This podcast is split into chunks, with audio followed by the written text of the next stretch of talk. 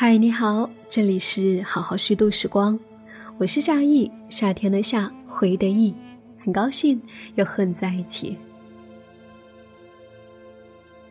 国庆节就要到了，不知道你有没有计划来一场旅行呢？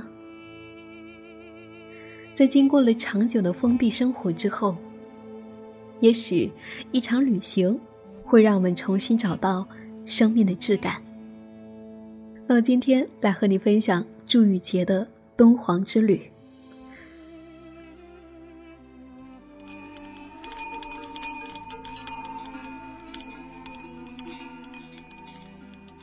走着走着，我的脚变得很沉，脚趾像陷入了细细的沙滩里。我低头一看，在小商贩手里买的八块钱的一次性鞋套脚背处破了三个洞。我解开绳子系的结。把鞋套丢弃，在沙漠里行走，鞋子总是很快就灌满了沙子。戈壁沙漠的沙子很细，细得如流水，机灵的如小鬼一样。你不觉得硌脚，但也发现它们总是无孔不入，以至于到了兰州，我时不时还要把鞋子翻过来，倒出一揪细沙。来敦煌算圆梦。有一段时间。我常常觉得生命虚无，自己有些无力感。把这一种感受说出来的时候，有人怀疑我得了抑郁症。每当我陷入这一种不良情绪的时候，我都有自己研究出来的一种解脱方法：学新东西。我请了网球教练，打网球的时候，所有的注意力都在那一颗绿色的小球上。另外就是买了大量的与莫高窟有关的书籍，学习中国艺术。离开敦煌，在兰州转机，我弃掉了后半程，在兰州住几天，没有任何任务，只是来看看韩松洛老师，见见朋友，朋友也都是以韩老师为中心建立的。自从去年来过兰州，对这里就有一种莫名的亲切感。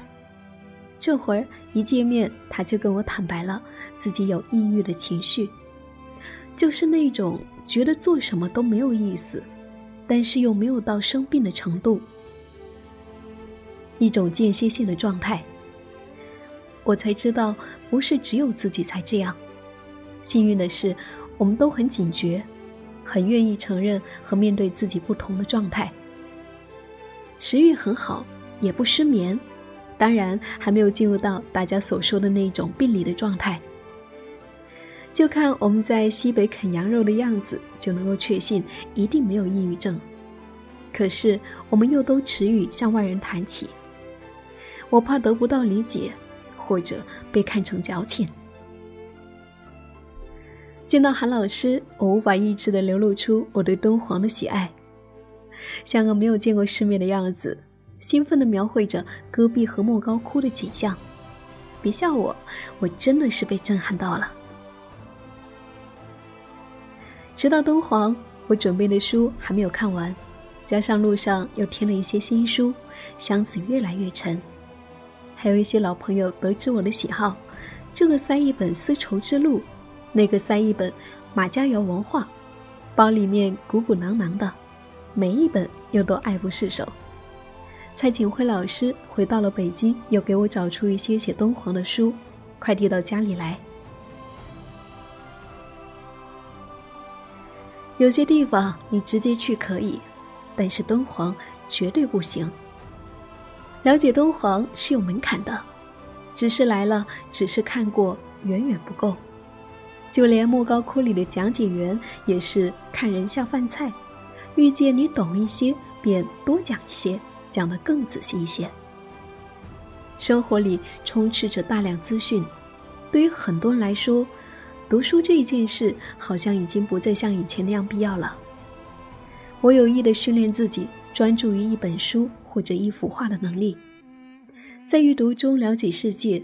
在每个窟的时间有限，可以看的细节太多了，你必须全神贯注，把痴迷状态献给每一个手电筒照耀到的细节。回想起刚落地的敦煌，看到机场上空两个硕大的红色大字，内心一阵澎湃。一大早的飞机，其实没睡几个小时。我从上海出发，在兰州转机，中午抵达敦煌，立刻感到空气变得稀薄了，视野无比开阔。按理说，我应该旅途劳顿，应该需要在酒店休息一会儿，在路上特别兴奋，如一只放出笼子的鸟儿，眼睛如饥似渴，贪婪地看碧空如洗的天，看一排排高耸的白杨树，看远方层层叠叠的山。我喜欢北方的白杨树，无论粗细，通通直挺，仿佛站岗的士兵。永不低头，也不妥协，就像外公以前说的：“人活一口气。”白杨树就有那口气，让我觉得高贵。司机告诉我，白杨树前一团团毛茸茸的树是馒头柳，没有垂下来摇曳的柳枝，而是一颗颗像儿童涂鸦出来的圆球似的绿色树冠，呈半圆形，状如馒头。一条笔直的公路通向金色的沙漠，我欣喜不已。进入鸣沙山有几种途径：骆驼、马、四驱车、直升飞机、徒步。我买了一张骆驼票，流程非常市场化，跟着工作人员走进了一大片骆驼休息的区域，挑选一只我喜欢的骆驼坐上去，整个身体被夹在两个驼峰中间。那个过程就像是西域王国里面某个市场上的买卖。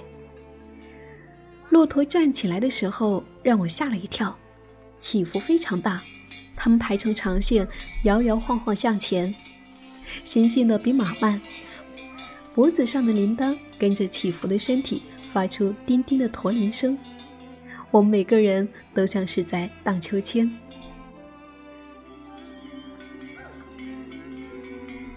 骆驼满足了我对于行走丝绸之路的想象。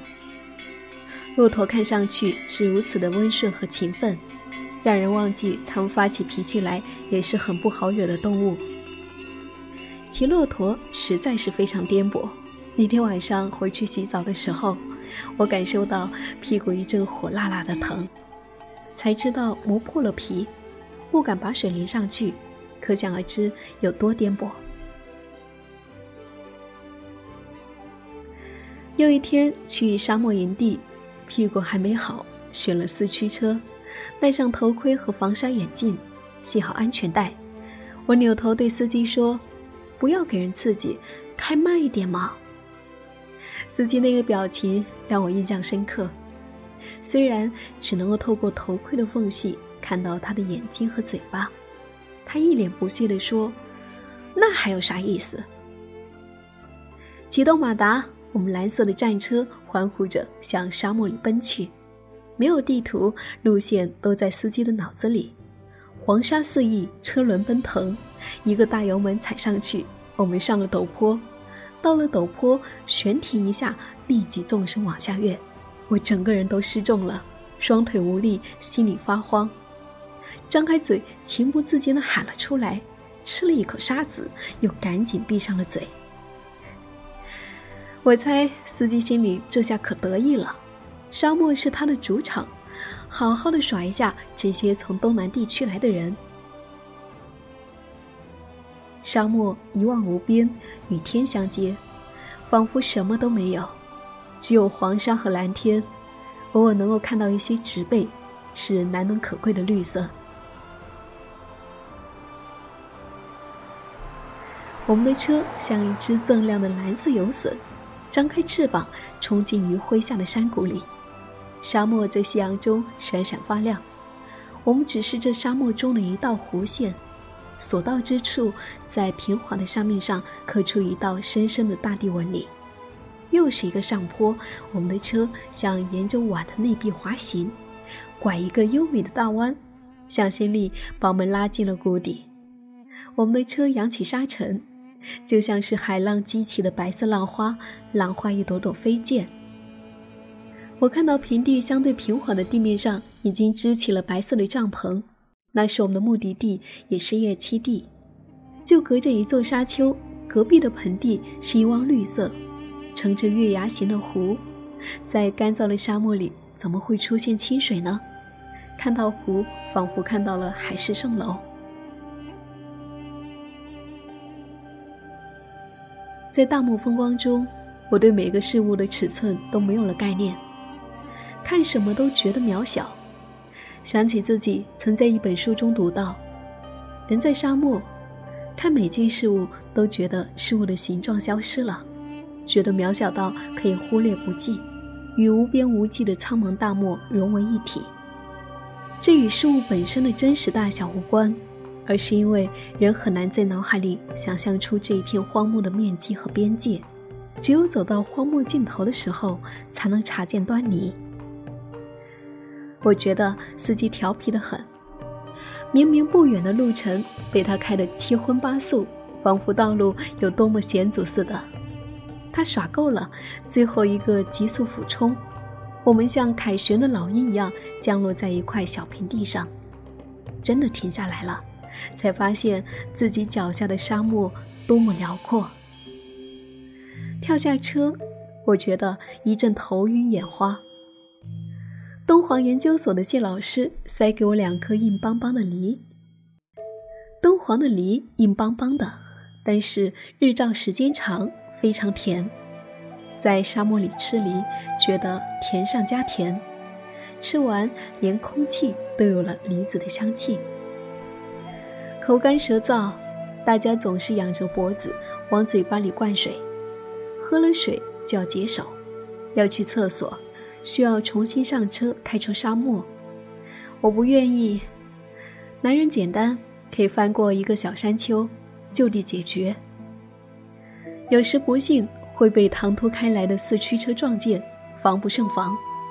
我就静候着天黑，观察四周，想好躲到哪个山丘后面。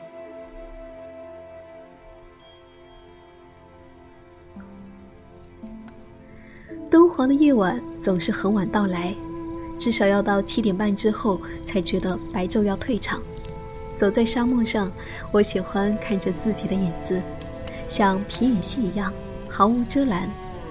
大漠风光尽收眼底，大家纷纷脱掉了鞋子，赤脚走在沙子里。上一秒钟还被太阳烤得皮肤生疼，日落总是在一瞬间，气温骤降。大家纷纷披上了外套，后来我们就躺在沙子上，仰面朝天，星河如棉被。我太久没有见过那么多星星了，夜空如巨大的屏幕，闪动着雪花，星光牧野，不可思议。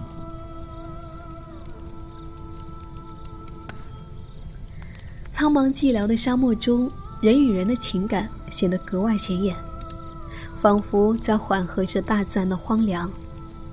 火把点燃了我们提前搭起的干树枝，燃烧成一个散发出熊熊热烈火焰的篝火。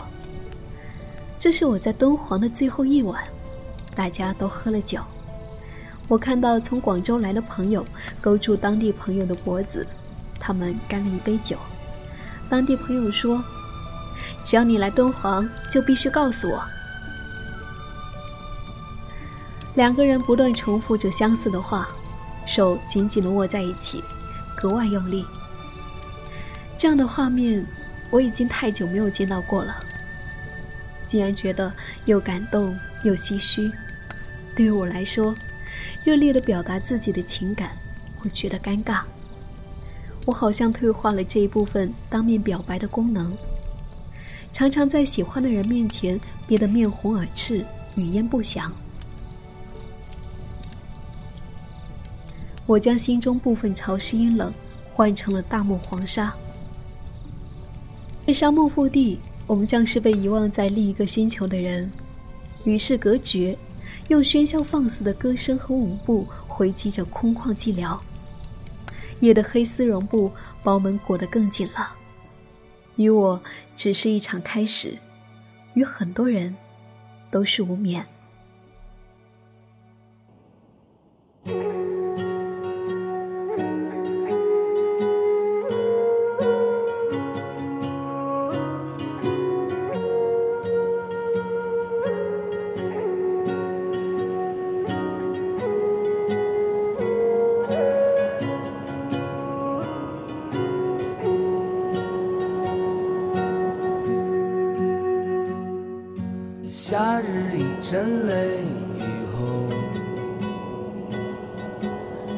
到美丽的彩虹。当你偶然回想昨天，四季悄然在流转，你曾有不平凡的心。